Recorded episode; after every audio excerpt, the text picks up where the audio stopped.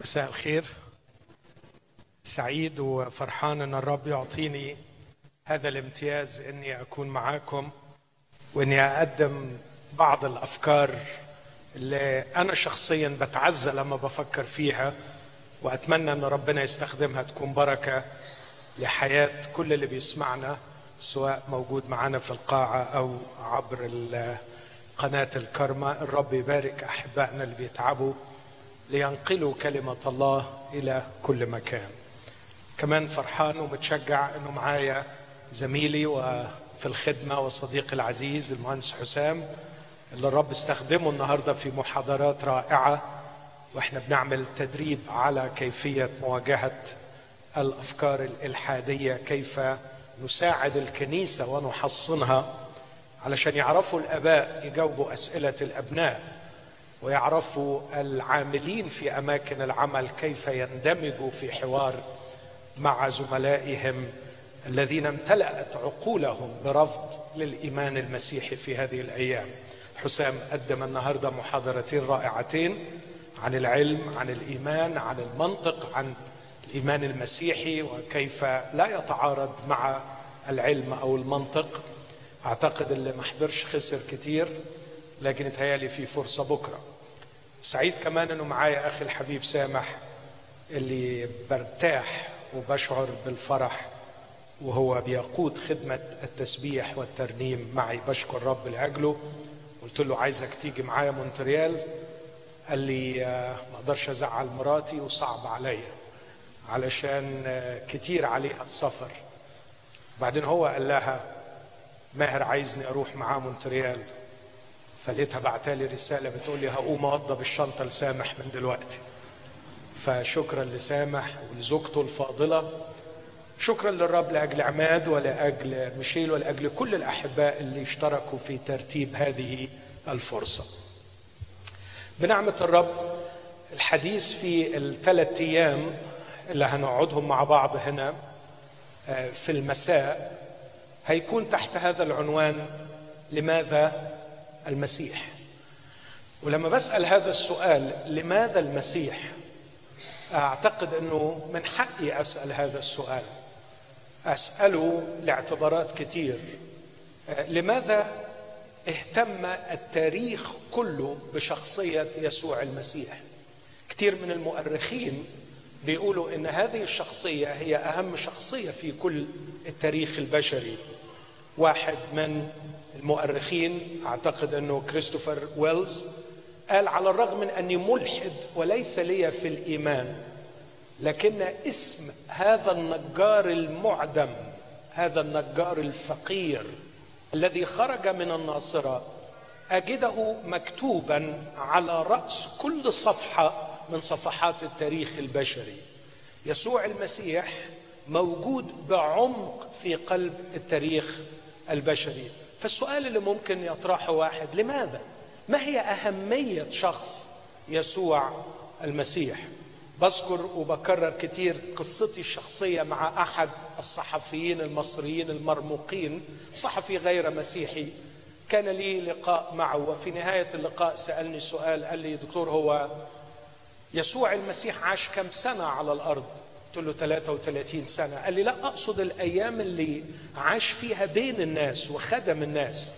قلت له ثلاث سنين. وكان رده جميل. بعد فترة صمت نظر فيها إلى الهرم كنا بجوار الهرم. قال لي ثلاث سنين العالم لمدة ألفين سنة لسه بياكل من خيرهم لغاية دلوقتي. شخص عاش ثلاث سنين وسط الناس.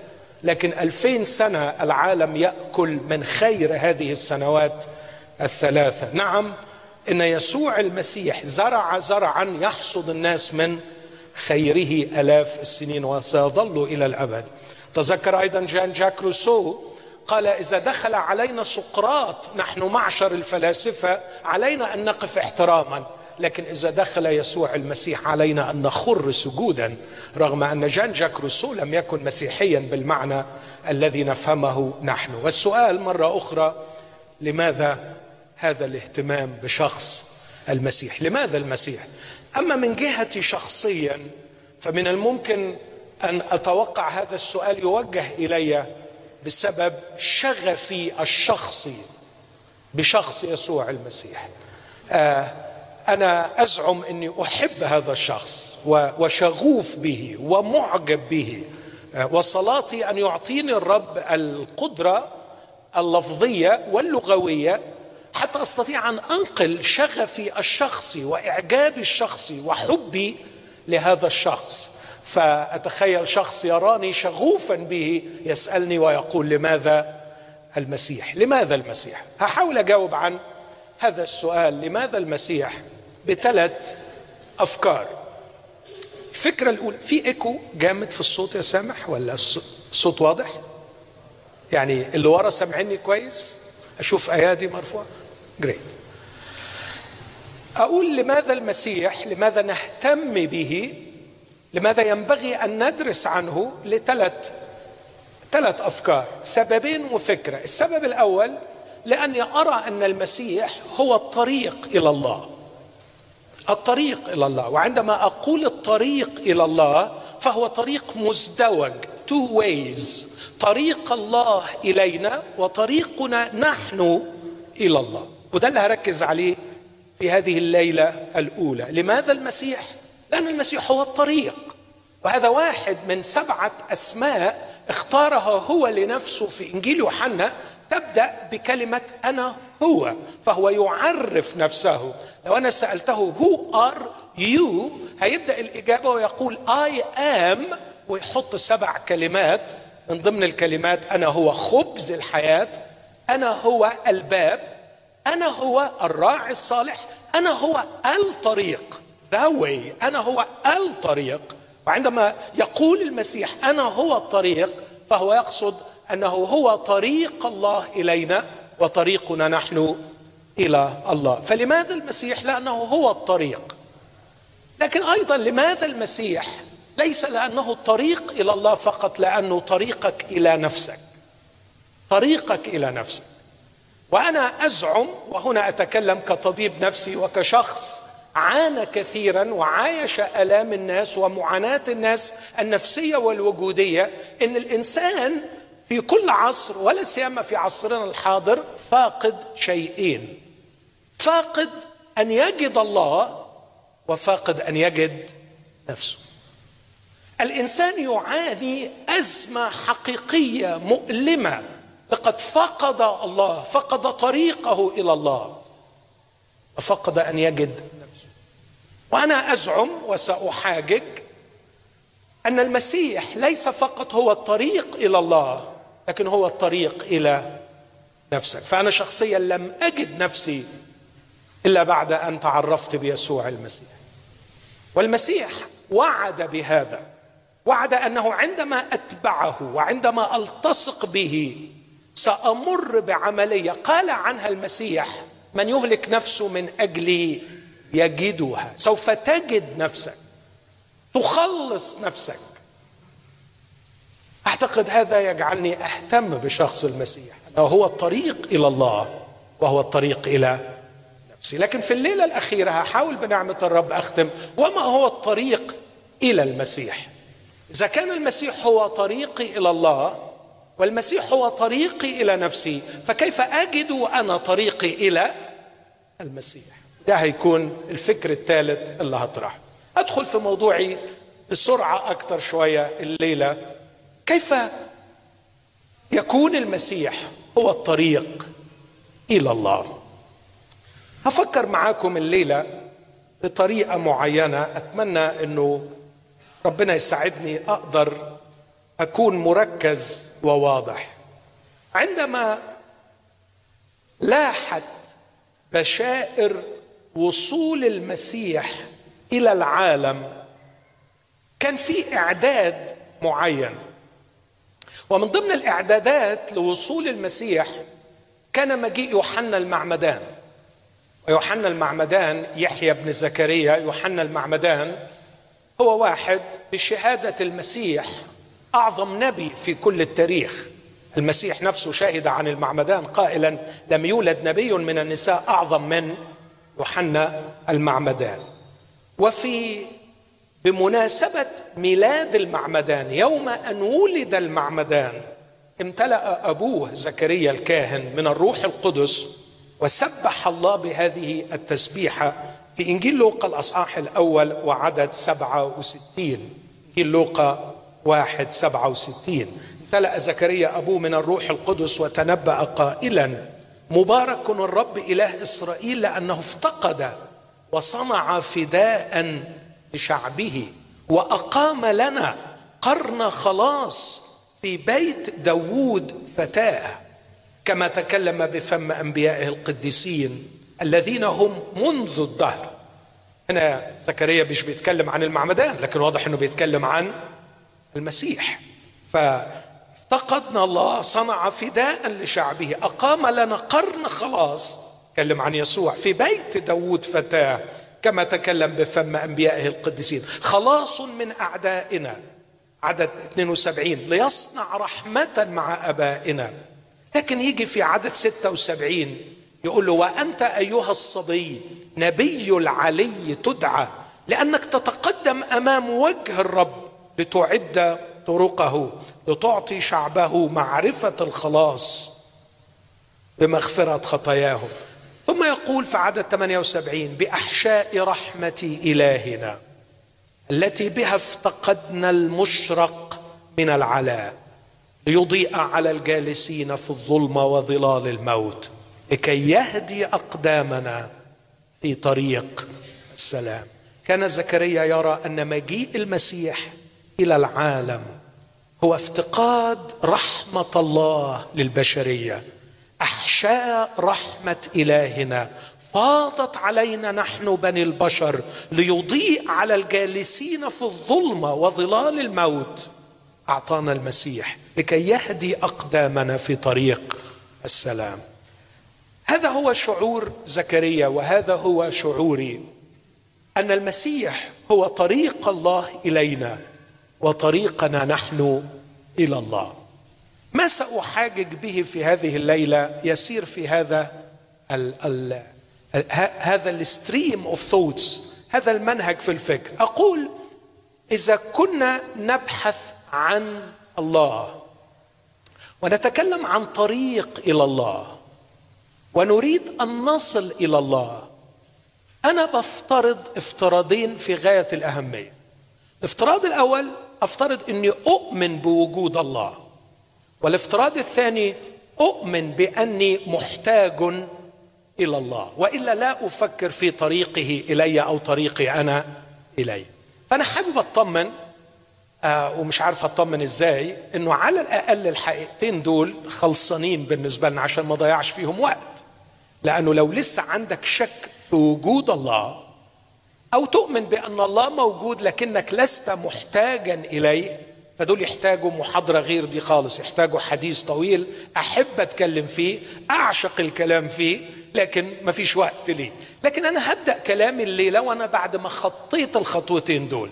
فهفترض أن اللي بيسمعني الليلة سواء هنا أو على الشاشة أنه يؤمن بالأمرين دول. يؤمن أن الله موجود ويؤمن بأننا نحتاج إليه. لكن السؤال كيف أجد طريقي إليه؟ وكيف يجد هو طريقه إليه؟ إذا آمنا بوجوده وباحتياجنا إليه هنبدأ نفكر ونقول لكي أستطيع أن أشبع هذا الاحتياج. أنا أحتاج أن أدخل في علاقة معه. إذا أمنت بوجود الله وأمنت أنك تحتاج إلى الله أعتقد إنه من المحتم عليك منطقيا أن تفترض حتمية الدخول في علاقة معه. لازم تدخل في علاقة معه. وإذا وصلت لهذه الكونكلوجن إنك لازم تكون في علاقة معه فهذا يحتم أمر آخر أن تعرفه أن تعرف الله. لأنه كيف تكون في علاقة معه دون أن تعرفه؟ إذا تفكير يسير بهذا المنهج. إذا آمنت بوجود الله وإذا آمنت أنك تحتاج إليه لابد أن تؤمن أنه من المحتم أن تدخل في علاقة معه. وإذا قررت أن تكون في علاقة مع الله ينبغي أن تعرف الله. وهنا يأتي السؤال وكيف نعرف الله؟ كيف نعرف؟ هل ندخل إلى المعمل أم أختلي في غرفتي وأعمل عقلي؟ هل هل من فيلسوف يعرفني عن الله؟ هل من ناسك أو شيخ أعتمد عليه؟ كيف أعرف الله؟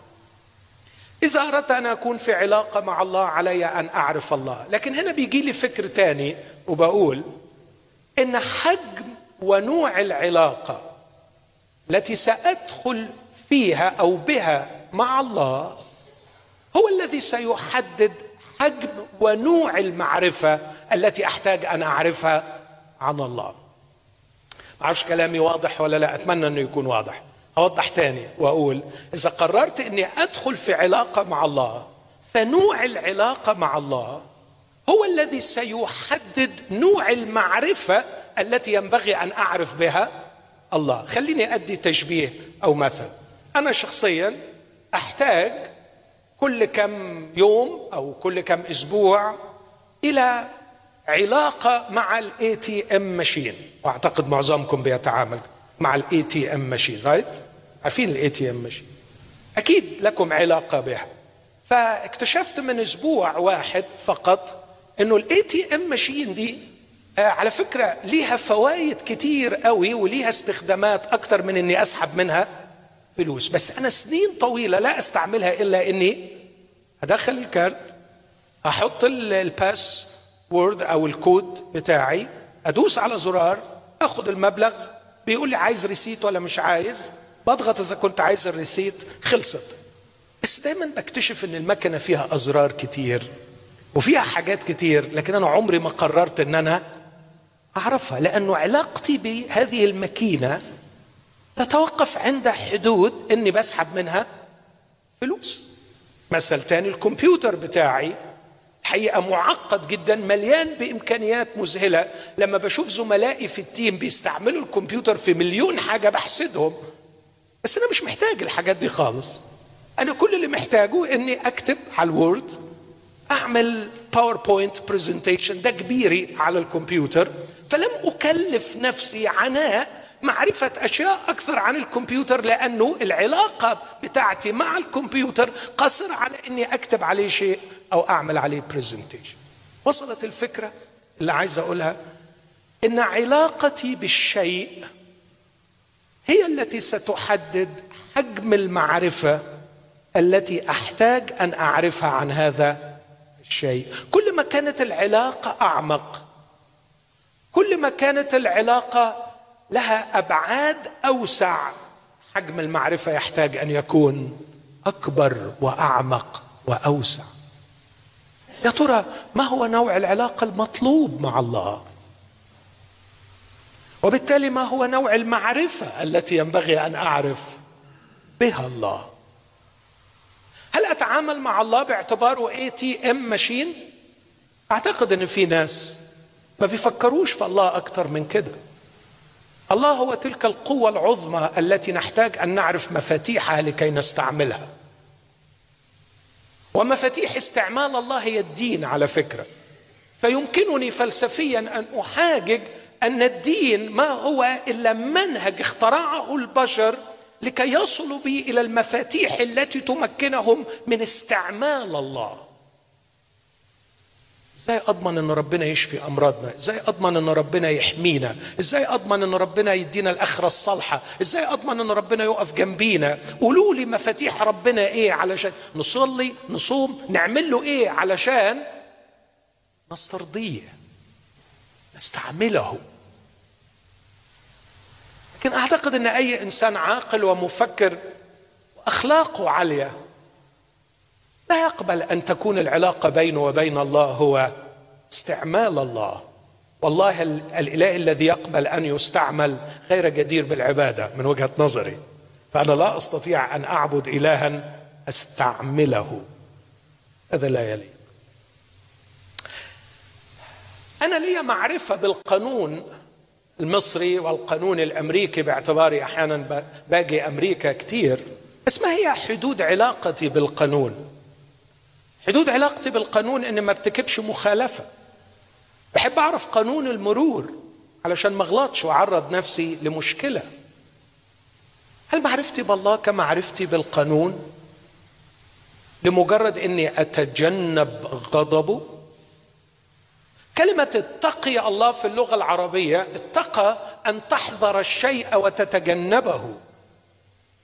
هل الله هو هذا الكائن الذي نحتاج أن نعرف مفاتيحه كي لا نغضبه فنأمن غضبه؟ ما زلت أحاجج في هذه النقطة.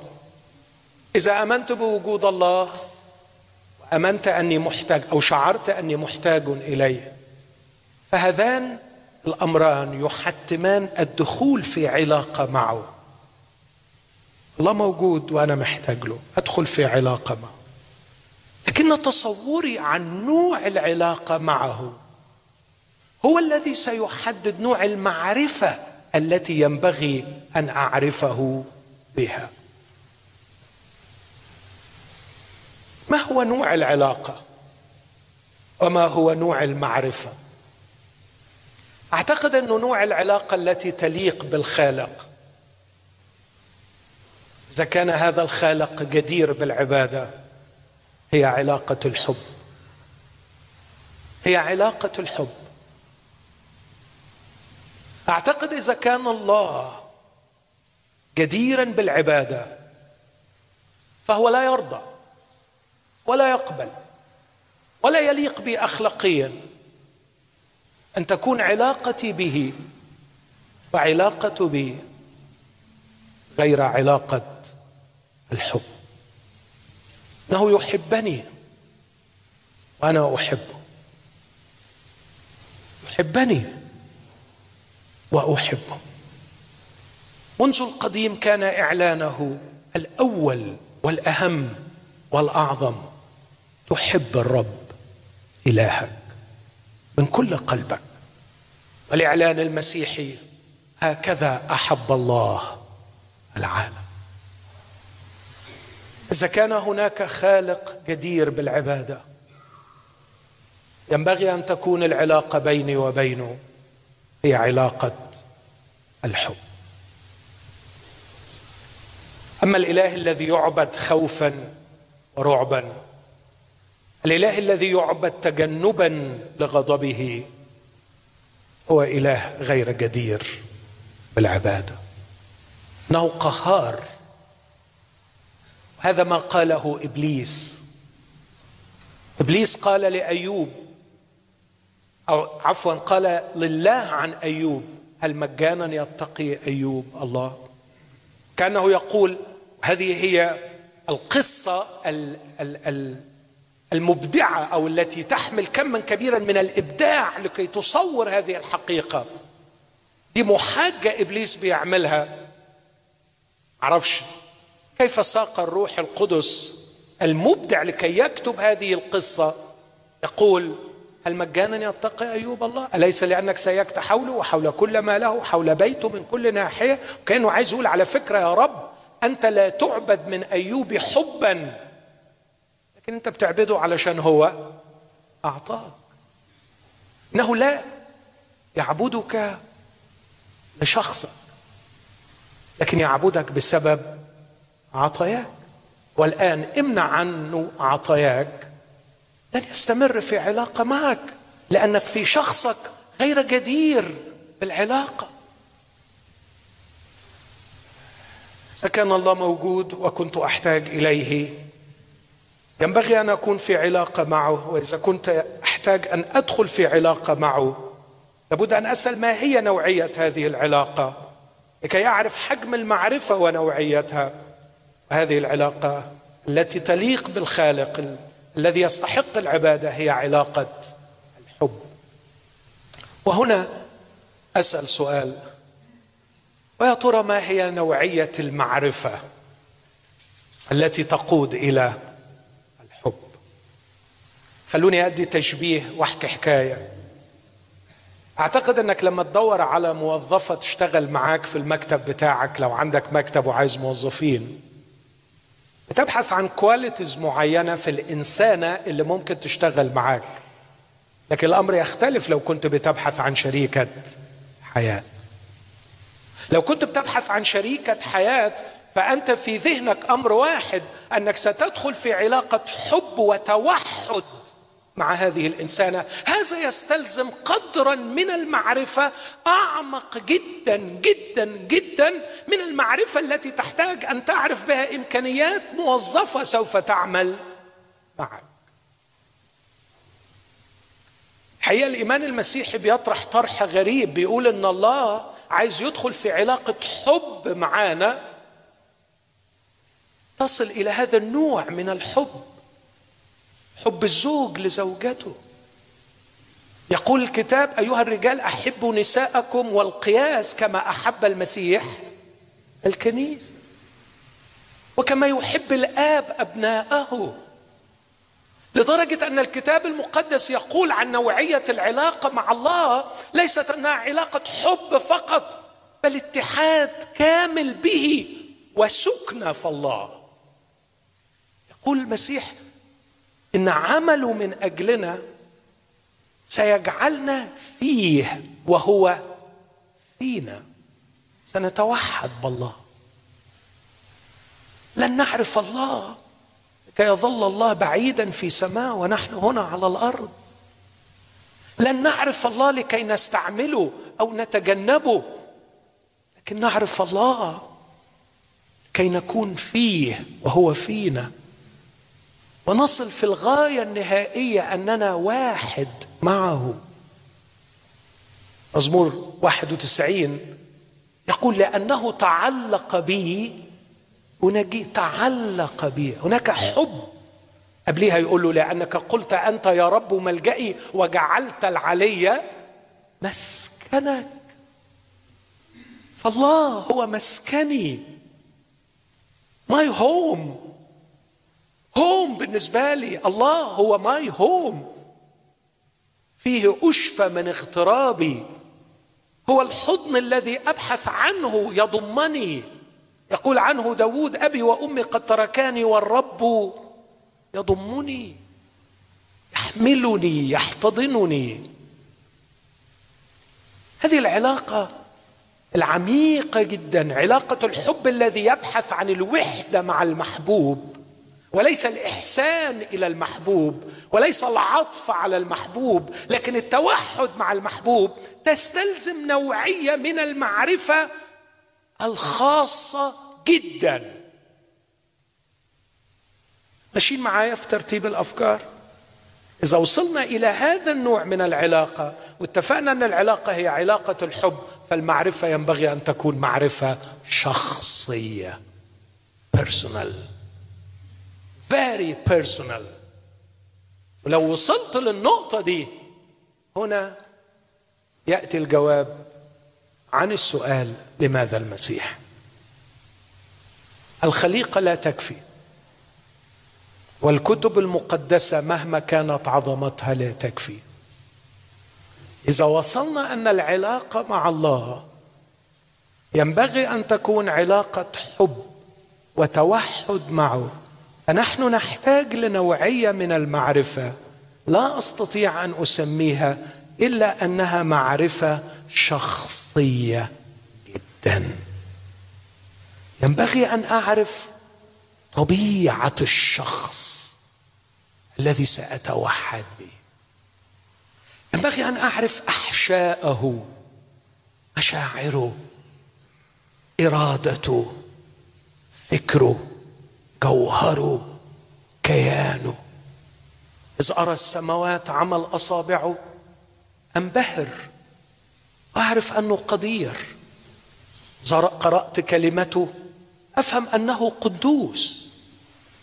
لكن إذا أردت أن أتوحد به أحتاج إلى قدر أعمق من المعرفة. أحتاج أن يأتي الله إلي شخصيا ويكشف نفسه. يحتاج أن يأتي الله ويريني كيف يحب كيف يتفاعل مع الألم كيف يتفاعل مع الخطية ومع الفشل. أحتاج أن أراه على حقيقته ينبغي أن يكشف ويعرف من الأعماق من الداخل إنه يعرض علي علاقة حب واتحاد. وقد اقتنعت أن احتياجي الأعمق أن أكتشف أني مرغوب من الإله وهو يشتاق إلي ويريدني أن أتوحد معه. كيف بعقل واعي وبإرادة حرة أدخل في هذه العلاقة لأتوحد مع الله دون أن أعرفه؟ ونوع المعرفة الذي يمكنني أن أقبله وأحتاج إليه. كي اتوحد مع الله. هو ما أسميه معرفة شخصية جدا. تخيل واحد ناوي يتجوز واحدة كل ما يقعد معاها وتسأله سؤال لا لا لا دي مسألة شخصية ما أقدرش يعني ما أقدرش أتكلم فيها. وبعدين تسأله سؤال تاني بعديها بأسبوع لا الحقيقة دي مسألة شخصية. طب جاي تتجوزني ليه؟ ما تروح تشوف لك ماشيين تتجوزها. أنت تطلب الالتحام به تطلب الاتحاد به ينبغي أن تتكشف. ينبغي أن تتكشف. لماذا المسيح؟ ان الله ظهر في الجسد. الكلمة صار جسدا صار بشرا وحل بيننا. أنا قفزت قفزة في التسلسل الفكري لكن لابد أن أذكرها هنا وأعود إليها فيما بعد.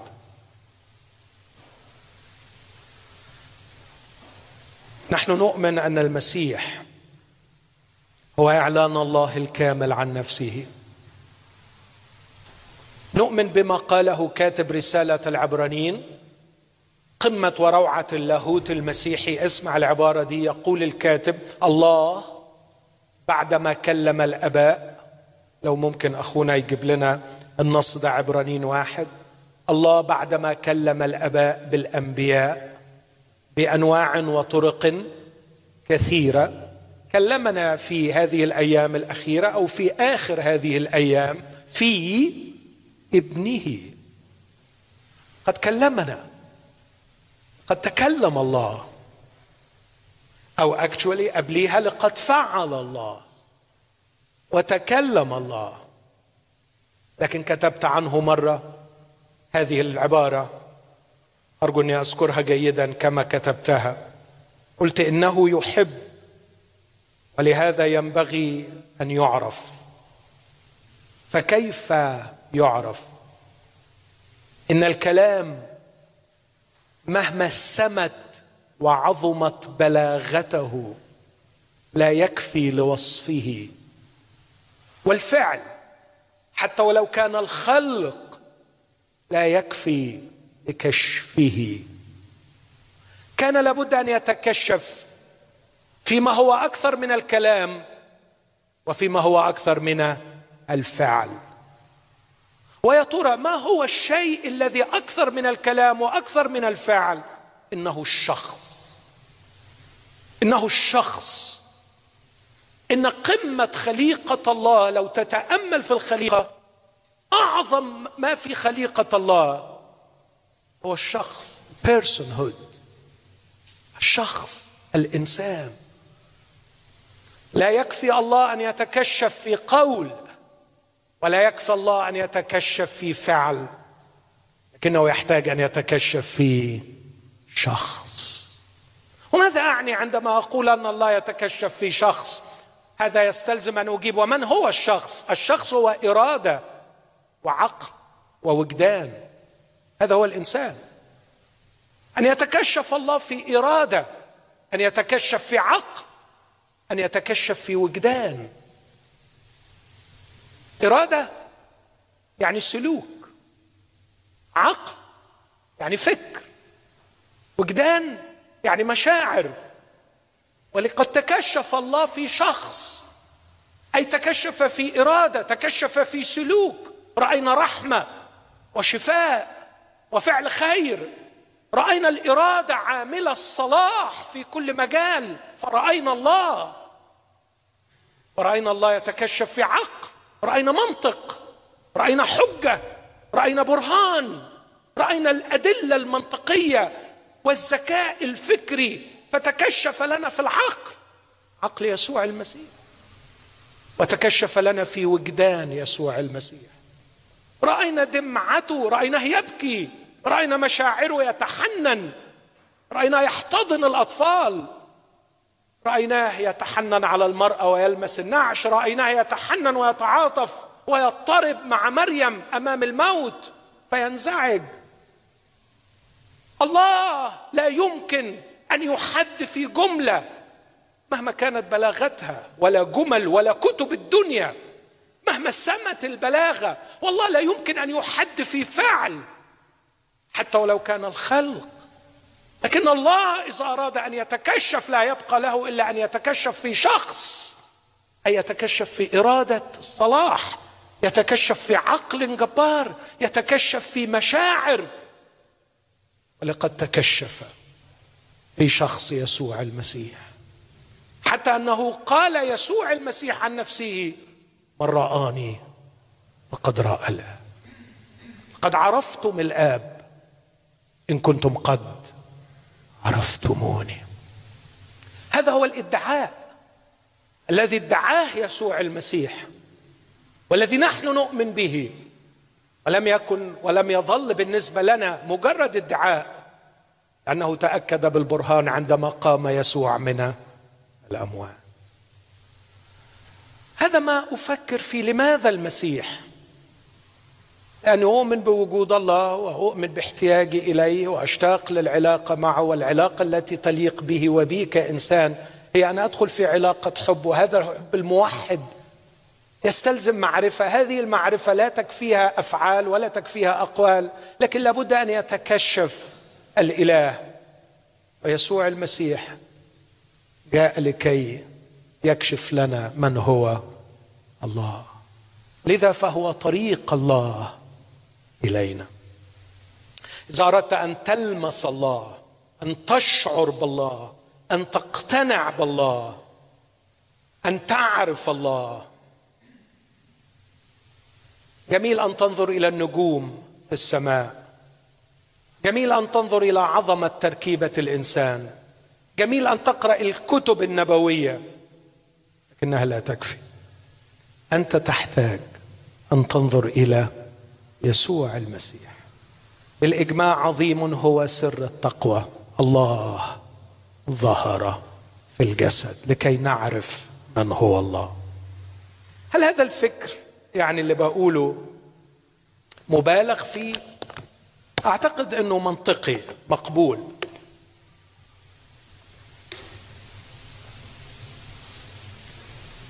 أنا لا أدعي أني أقدم كل ما ينبغي أن يقدم لا أستطيع أنا محدود.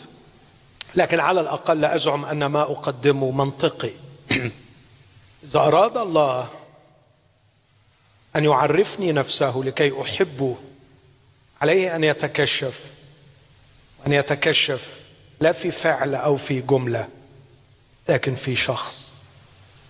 لذلك لا أجدها أي مشكلة عندما أرى الله يتكشف في شخص يسوع المسيح. ما الذي يمكن أن يعوق الإنسان عن قبول هذا الفكر؟ ممكن يكون في أشياء كثيره لكن مثلا من ضمنها أنه عنده تصور مسبق عن الإله أن الإله بعيد بعيد بعيد. Impassibility of God إله الفلاسفة الإله الذي لا يمكن الوصول إليه. Well ممكن يكون عندهم حق إنه الإله بعيد بعيد بعيد. بس على فكرة لو قالوا لي الإله بعيد بعيد بعيد أنا أقول ما يلزمنيش معرفته ولا يلزمني عبادته. فالإله البعيد المتعالي البعيد أعمل بيه إيه؟ لكن المسيحية لا تتكلم عن إله بعيد والمنطق البشري لا يقبل بإله يعبد. وهو بعيد. حتى حتى المنطق البشري عند الوثنيين. كان لديهم شوق في عبادة الله لكنهم لم يعرفوه فكتبوا على المذبح لإله مجهول. إننا نشتاق أن نعرفه. لكن كيف نعرفه؟ لكن إذا كان من الممكن أن تتصور أنه على فكرة مش عيب ولا يقلل من قدر الله أن يتداخل في حياة البشر. وأن يكون قريبا منا وأننا أسمى مخلوقاته وأرقى مخلوقاته. فلا أعتقد أن عندك مشكلة تقبل إنه يريد أن يكون في علاقة معنا. العلاقة علاقة الحب وعلاقة الحب تستلزم التكشف الإعلان. والإعلان لا يكفيه جملة أو فعل لكن الإعلان يحتاج إلى شخص فالشخص هو أسمى شيء في هذا الكون شخص إرادة وعقل ووجدان. يسوع المسيح شخص إرادة وعقل ووجدان. فيه سر أن يحل كل ملء اللاهوت. أقول حاجتين يأكدوا منطقية هذا الفكر. ولما أقول بيأكدوا المنطقية يعني بديهي common sense common sense خليني أذكر حادثة شخصية وأذكر قصة أدبية. الحادثه الشخصيه كأب مسيحي بيحب أولاده أرى أن الخير الأسمى بالنسبة لهم أن أولادي يعرفوا ربنا. دي حقيقة وأتمنى يكون ده قناعة كل أب. أنه أسمى شيء. تكرم به أولادك أن تقودهم إلى معرفة الله. أمين؟ أسمع أمين أجمد شوية. هو دي على فكرة أهم حاجة يعني. دي لازمتنا في الدنيا. ففي يوم من الأيام في حديث مع واحد من أولادي. بقول له حبيبي أنا صعبان عليا إنك مش بتحب الرب. الولد نظر إلي بحنان يعني مش بقسوة. وقال لي بابا ما تزعلش مني. لو كلمتك له لا حبيبي اتكلم بصراحة. قال لي إزاي أحب حد وأنا ما اعرفوش طبعا دي كانت صدمة بالنسبة لي قاسية جدا. أقول له يا ابني أنا زعلان إنك مش بتحب الرب. يرد عليا يقول لي إزاي أحب حد ما أعرفوش صدمتي في قوة الحجة. لكن في المأساة اللي اكتشفتها صح يا ابني عندك ألف حق. ما أقدرش أناقشك بربع كلمة. إزاي تحب حد ما تعرفوش؟ لكن صدمتي هو هو يا ابني كل السنين دي وأنا ما خليتكش تعرفه؟ فقلت له قلت له حبيبي من طفولتك وأنا أحكي لك عنه. من طفولتك وأنت تراني في علاقة معه. يا ما حكيت لك قصص عنه يا ما كلمتك عنه. إزاي يا ابني ما تعرفوش؟ ابتسامة هادئة وكأنه كان يتوقع هذا. قال لي بابا سوري. كل اللي أنت عملته إنك عرفتني عنه لكن أنا لسه ما أعرفوش. تنبهت إن عنده حق. هناك فارق شاسع أن تعرف عنه وأن تعرفه. قلت له بس المفروض إنه معرفتك عنه تقودك إلى معرفته. ينبغي يا ابني إنك أنت اللي تروح مستعملا المعرفة عنه لكي تعرفه. قال لي لا. هو الكبير وأنا الصغير. هو اللي المفروض يقرب مني ويعرفني بنفسه. بصراحه ما عرفتش أرد. قلت له طب سيبنا أصلي لك ودي حجتي دايما لما بتلخم. قلت له خلينا أصلي لك. أكيد ناقشت معاه أكتر من مرة بعديها. أشكر الله انه هو دلوقتي بيعرفه وبيحبه. لكن بلا شك كان حواره made a lot of sense. إزاي احب حد ما اعرفوش إزاي اعرفه هو الكبير هو اللي لازم يعرفني بنفسه. لما أقول يا جماعة إن الله شق التاريخ البشري وشق ظلمة جهل الناس بالله وجاء إلى العالم في صورة بشر كومن سنس الولد الصغير قال إنه هو الكبير اللي لازم يعرفنا بنفسه. لازم يجي لازم يقول أنا هو. لازم يكشف نفسه. لكن ده مش بس منطق شاب صغير لكن توفيق الحكيم وهو واحد من يعني كتابي المفضلين الذين أعشق القراءة لهم. توفيق الحكيم كاتب مصري عظيم كان جدير بجائزة نوبل. آه، أعتقد إن معظم العرب يعرفونه وقرأوا له. كتب قصة اسمها أريني الله. أقتبس منها بعض الأشياء الصغيرة.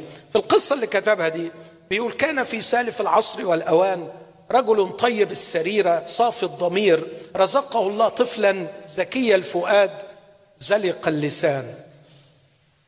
كانت أمتع لحظاته ساعة يجلس إلى طفله يتحادثان كأنهما صديقان. قصة طويلة وجميلة. نظر الرجل يوما إلى طفله أنا بختصر وقال شكرا لله أنت لي يا ابني نعمة من الله. قال الطفل يا أبتي إنك تتحدث كثيرا عن الله. أرني الله. أرني الله. ماذا تقول يا ابني؟ لفظها الرجل فاغر الفم ذاهل الفكر. فهذا طلب من الطفل غريب لا يدري بما يجيب عنه. ثم قال لابنه مترددا أتريد أن أريك الله؟ نعم يا أبي. أرني الله. قال كيف أريك ما لم أره أنا لنفسي وفي الحكيم بيقول لابنه في القصة كيف أريك الله؟ كيف أريك من لم أره أنا لنفسي أتوقف عندها وأخذ كده بس وعظة للآباء صغيرة. لن تستطيع أن تري ابنك لله إذا كنت أنت لم لم تراه.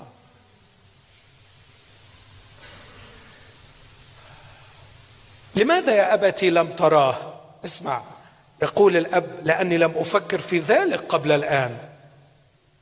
وإذا طلبت منك يا أبي أن تذهب لتراه ثم تأتي لتريني إياه.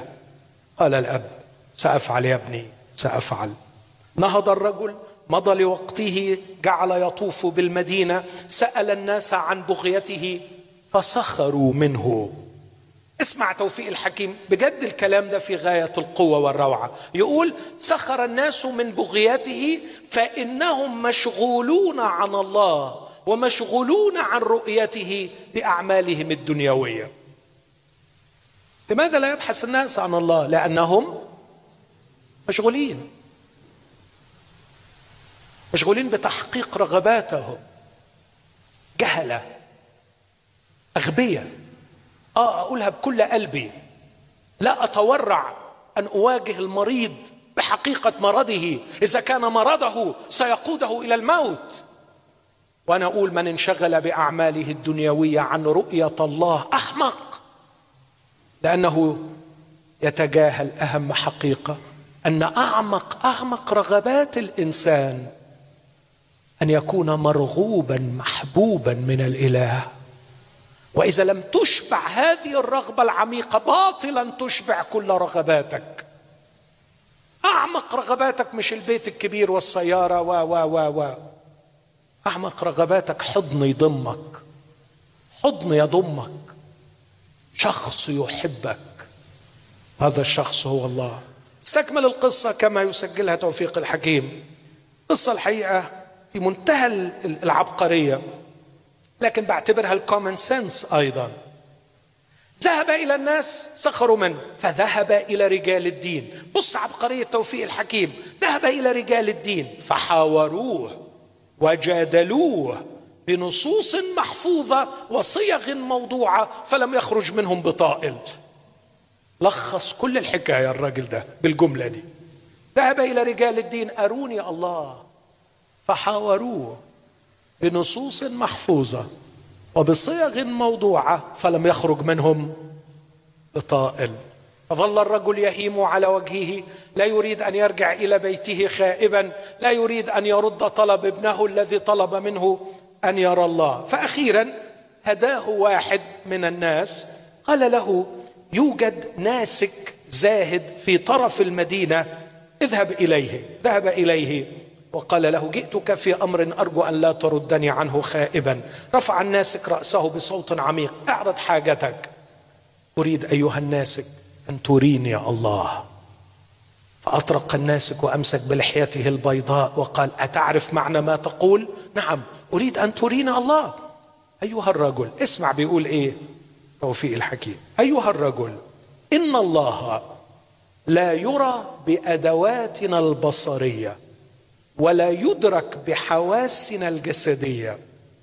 وهل تسبر عمق البحر بالإصبع الذي يسبر عمق الكأس؟ إن الله لا يدرك بحواسنا الجسدية لا يدرك بأدواتنا البصرية. هنا أول اختلاف لي مع هذا العملاق. نعم إن الله في جوهره لا يدرك. لا يدرك بأدواتنا البصرية لا يدرك بحواسنا الجسدية. نعم.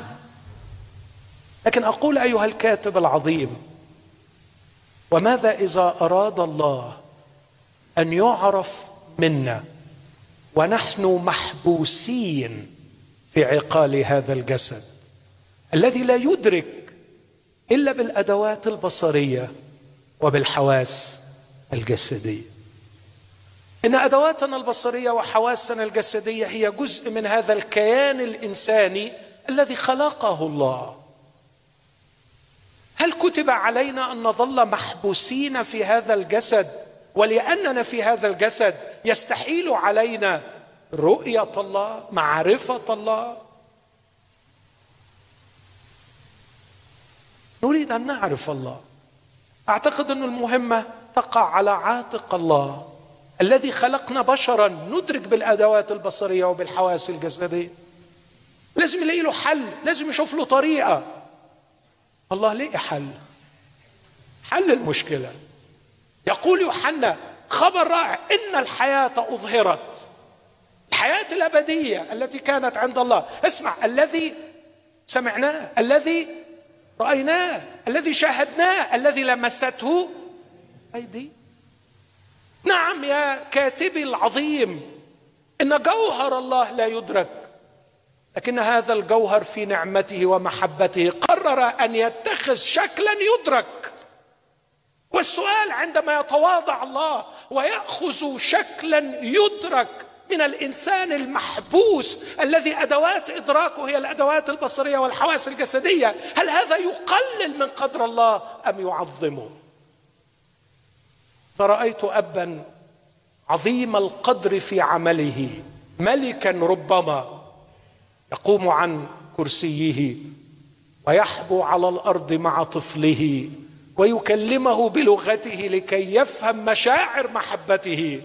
فهل هذا ينقص من قدر هذا الملك العظيم أم يعليه أقول عندما صار الكلمة جسدا عندما ظهر الله في الجسد هذا لا يقلل قط من قدر الإله بل يعليه ويجعله جديرا بالحب والسجود والعبادة. لقد أتى إلينا لكي تدركه أدواتنا البصرية وحواسنا الجسدية.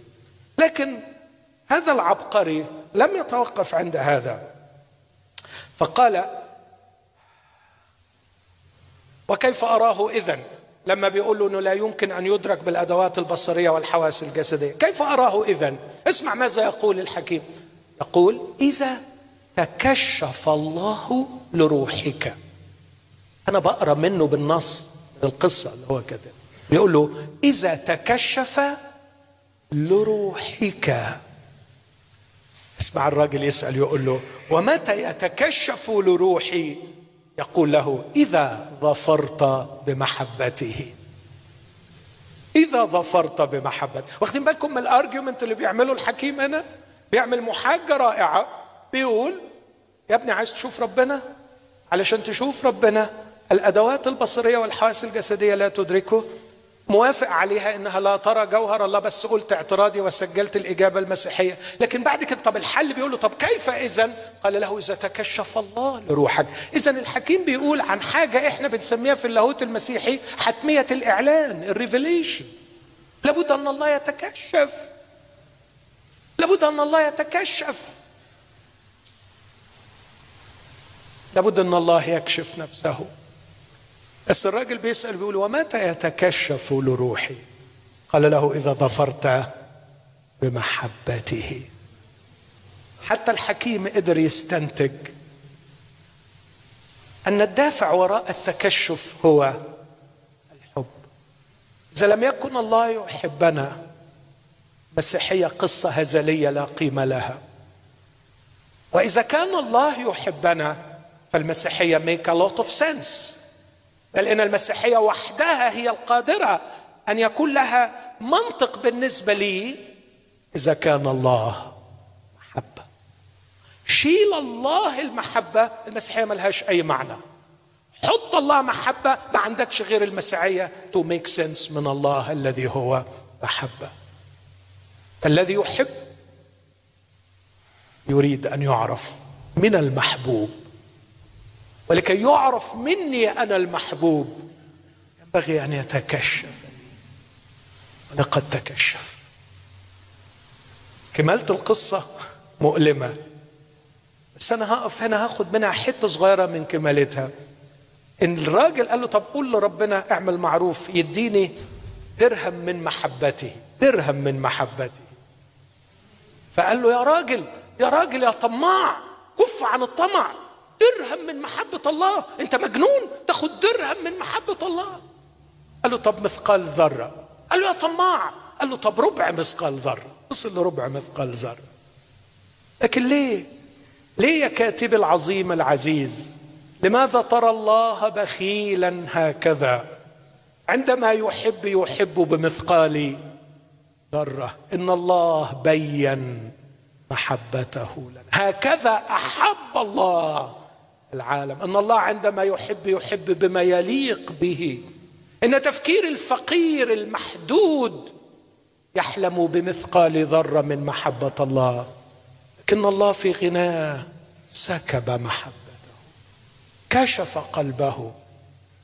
لماذا المسيح؟ لأنه طريق الله إلينا. كنت أود أن أستكمل لكن غالبا هضطر أكمل بكرة. أن المسيح هو طريق الله إلينا من خلال الإعلان الإلهي. علشان نعرف الله المعرفة اللي تمكننا من محبته والتوحد معه وعبادته هو نوع المعرفة الشخصية اللي أنا ما أعرفش أوصل لها وما ينفعش تبدأ مني لكن ينبغي أن تبدأ منه. أنه هو الأصل وهو الإنيشياتيف دائما هو البادئ المبدي.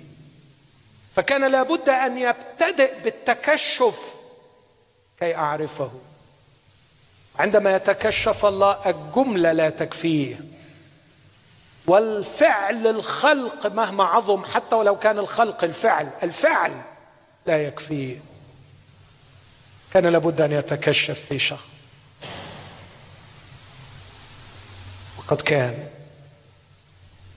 هل من برهان على أن الله تكشف في هذا الشخص في هذا الإنسان يسوع المسيح؟ أنا ما عنديش القدرة كإنسان أن أقدم برهانا قاطع جامع مانع. كل شيء. لا أملك. هذا أنا محدود. لكن دائما بقول I have enough sufficient evidence.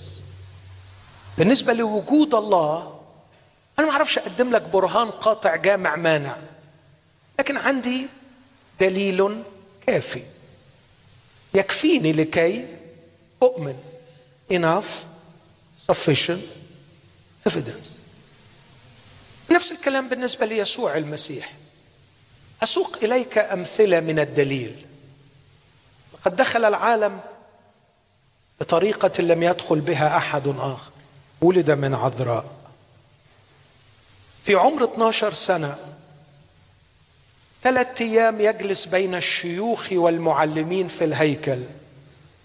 يسمعهم يسألهم عندما لا يستطيع أن يجيبوا أجاب هو فبهتوا من فهمه ومن أجوبته. وبعدما روع المعلمين بعظمته وسمو إجاباته في عمر 12 سنة نزل مع أمه وأبيه وكان خاضعا لهما. ما هذا الجمال الأخلاقي الساطع كيف تجلس في جمع العلماء فتذهلهم عندما تأخذ مكانك في الأسرة كابن تخضع لهم؟ ثم يصمت الكتاب 18 سنة ويفاجئنا بخروجه لأول مشهد وأول شيء يفعله. يراه المعمدان أعظم الأنبياء. فيقول هذا هو الذي أنا لست مستحق أن أحل سيور حذائي. إنه أتى بعدي لكنه صار قدامي لأنه كان قبلي. ثم يرى هذا الشخص يريد أن يدحد نفسه بالخطاط. فينزل إلى حمأة مياه الأردن ليعتمد معلنا أنه أتى من أجل الخطاط. ثم ينطلق ليشفي كل مرض وكل ضعف في الشعب. رأى امرأة تبكي على وحيدها فلمس النعش فقام الميت. امرأة تنزف الدم 12 سنة. تعرف أن الهيكل غير متاح لها ولا تستطيع أن تقترب منه. لكنها اقتربت من يسوع ولمسته فوقف نزيف دمها. ومن الجانب الآخر كان هناك أبرص يعرف أنه لا يستطيع أن يقترب من يسوع لكن يسوع اقترب ولمسه. اعلن أنه متاح ليلمس من النجسين وهو نفسه يحب أن يلمس المنجسين. جلس بين العشرين والخطاة عل قدر المرأة واحترمها في ثقافة كانت تمنع عنها حتى تعلم الشريعة. مات لعازر وأنتن. فوقف أمام القبر وقال لعازر هلم خارجا فخرج الميت. كان نائما في سفينة هاج عليها البحر والريح فقام بهدوء شديد ليقول للبحر أسكت ابكم. فصار هدوء عظيم. جمعوا له خمسة ألاف من البشر غير النساء والأطفال فأطعمهم بخمس خبزات. حول الماء إلى خمر. جاءوا عليه لكي يصلبوه. قطع واحد من تلاميذه أذن عبد رئيس الكهنة فلمس أذنه وأبرأها. عندما علق على الصليب كان أول فعل فعله طلب الغفران لصالبيه. وفي فترة حياته سبع مرات يعلن أنه سيموت. سيموت مصلوبا وسيقوم من الأموات. حدد ميعاد موته وحدد طريقة موته وحدد ميعاد قيامته وقام من الأموات. وقام من الأموات.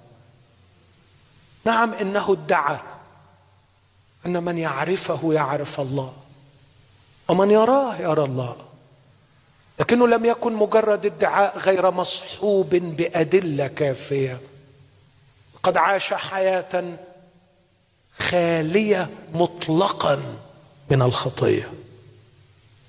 لم يستطع يهودي واحد رغم كراهيتهم له أن يمسك عليه خطا. قال لهم من منكم يبكتني على خطية. شتم فلم يشتم عوضا. وتألم فلم يهدد. كان الأسمى في كل التاريخ البشري في الأخلاق. قال عنه جان جاك روسو هو الفضيلة التي تكلم عنها الفلاسفة متجسدة. الفضيلة الأخلاق. لا أقول إني أحب يسوع المسيح بسبب أخلاقه. لا أقول إني أحب يسوع المسيح بسبب معجزاته وأعماله كلا لكن أنا بقول أخلاقه ومعجزاته كانت برهان ودليل على ادعائه أن من يراه يراه الله ان الله قد تكشف فيه. وإذا كنت يا عزيزي لا تقتنع بهذا أسألك سؤال. هل اقتنعت باللي فات إن أنا قلت لو الله يريدنا أن نعرفه لابد أن يتكشف؟ وهل قبلت مني المحاجة إنه إذا تكشف الجملة لا تصف والفعل لا يكفيه وأن التكشف في إنسان هو تكشف شخصي قادر أن يقود لعلاقة المحبة؟ إذا وصلت لهذا أقول حاول أن تتخيل حاول أن تتخيل إذا تكشف الله في إنسان كيف يكون حال هذا الإنسان؟ حاول أن تتخيل. ستكتشف أن أجمل تخيل يمكن أن يصل إليه الخيال البشري لا يقترب إلى ما سجلته الأناجيل الأربعة عن شخص يسوع المسيح. لماذا المسيح؟ انه الطريق طريق الله إلينا كي نعرفه وندخل في علاقة معه. بكرة هكمل. وهو طريقنا إلى الله. عندما مات على الصليب كي يغسلنا من خطايانا بدمه ويصالحنا مع الله ويعطينا حياة ويحضرنا أمام الله بلا شكوى وبلا عيب. حي. وهو موجود بيننا الآن. موجود يستطيع أن يتكشف لأرواحنا. بعد أن تكشف في التاريخ لحواسنا. يستطيع أن يلتقي بك يلتقي بك.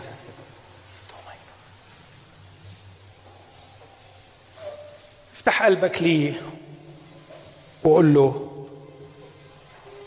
أنت الطريق. طريق الله إلي التجسد وطريقي أنا إلى الله بالصليب. عندما رأيتك في المذود هتفت مع الملائكة وسبحت عمانوئيل الله معنا. عندما أراك على الصليب أهتف وأقول أنا مع الله. التجسد جعل الله معنا. وبالصليب جعلنا نحن مع الله. صالحنا مع الله.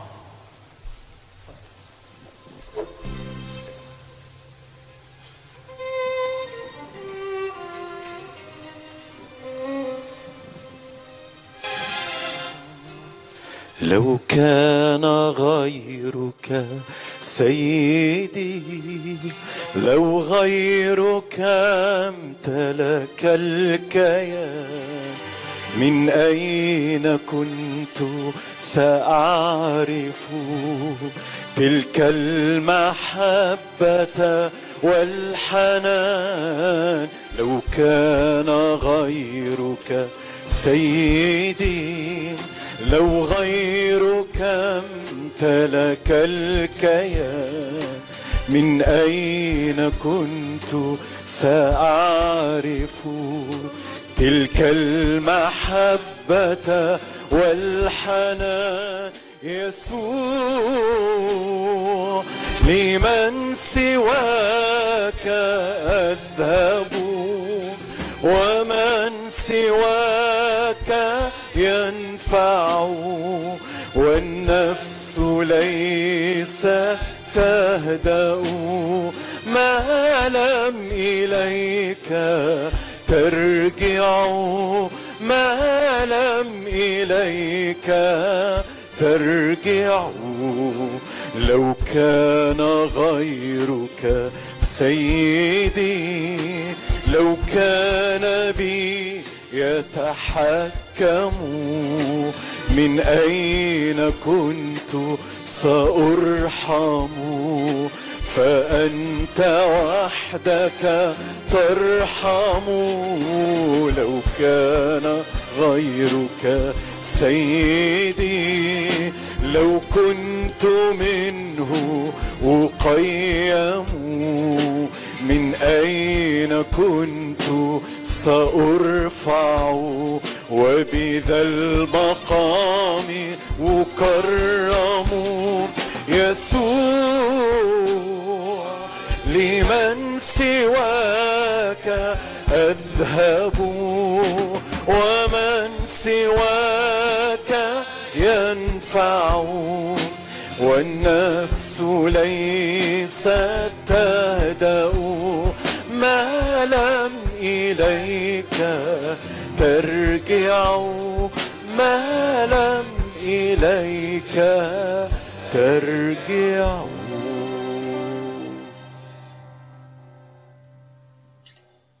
يمكن يكون في حواجز بينك وبين رجوعك لي الليلة يمكن تكون حواجز فكرية. يمكن تكون حواجز نفسية. لكن تأكد إنه هو بمحبة مستعد يرفع كل الحواجز. شكرا. مستعد إنه يقترب إليك. مستعد إنه يجذبك إليه. لو شاعر باحتياجك ليه لو شاعر باحتياج لنوع العلاقة الراقية معه قل له أنا راجع ليك. راجع لك. اختبئ في حضنك. أسكن فيك. اطلب من الرب الليلة إذا كنت اقتنعت أن يغفر خطاياك. بكلمة بسيطة. بصلوه صادقة. اللهم ارحمني. أنا الخاطئ قد أخطأت. عندما أعطيتك ظهري وابتعدت عنك. أخطأت. عندما ظننت أني أجد سعادتي بعيدا عنك أخطأت. لكن اللهم ارحمني. أنا الخاطئ. اغفر خطياتي. يا رب. اغفر خطياتي يا رب. أنا راجع ليك اذا كنت صليت معايا هذه الصلاة من قلبك.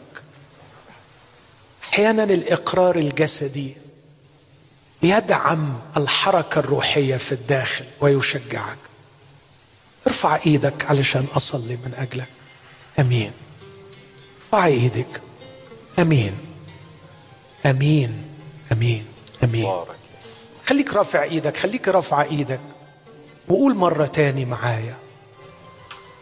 اللهم ارحمني. أنا الخاطي اغفر لي يا رب خطياتي. أنا راجع ليك الليلة. أعود إليك لأسكن في حضنك. وأتوحد بيك. وأربط مصيري بمصيرك. تكون أنت طريقي في هذه اسمك. وبعد الحياة. أرحل كي أسكن معك وفيك. أبانا لأجل المسيح. اسمع واستجب. آمين. آمين. جايلك بذنوب. آمين. ندمان وبتوب. قول الكلمات. طالب غفرانك في دم المصلوب. بمسك في إيديك. وبصدق فيك يا يسوع اشفيني أنا راجع ليك. جايلك بذنوب ندمان. ندمان وبتوب. طالب غفرانك في دم المصلوب. بمسك في ايديك. وبصدق فيك. يا يسوع اشفيني أنا راجع. أنا راجع ليك. اشفيني من كل ضعف فيا. اشفيني الشهوة ومن الخطية اشفيني اللي ضعف فيا. اشفيني من الشهوة ومن الخطية اشفيني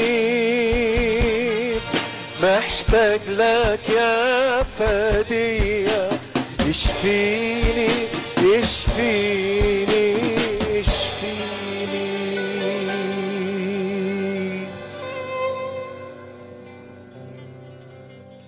معقول ابدا يجي من السماء للأرض ثم يعلق على الصليب. ولا أجد حلا لمشكلتي.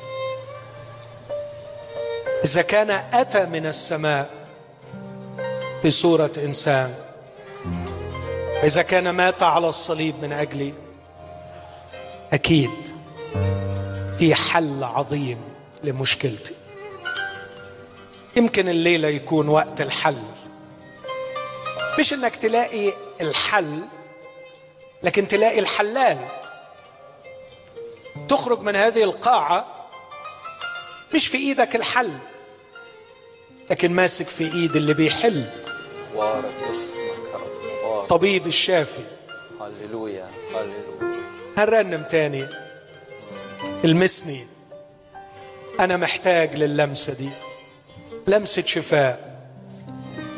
رب؟ اطلبها من الرب. بعدها أطلب من أخي الحبيب حسام يجي يصلي معانا بعد ما نرنم الترنيمة دي. بس أرجو إن دي تكون صلاتك وتكون صلاتك. وتخرج من هذه القاعة. في تغيير عظيم حادث. أنك التقيت بيسوع المسيح الطريق إلى الله. وطريق الله إلينا. لمسة شفاء لمسة حياة. تلمسني بإيدك أنت الإله. أنا عندي الآن تشفيني الآن. لو هلمس توبك ما انت الحنان لمسة شفاء لمسة حنان تلمسني بإيدك ده انت الإله أنا عندي الماء تشفيني الآن. لو هلمس توبك انت الحنان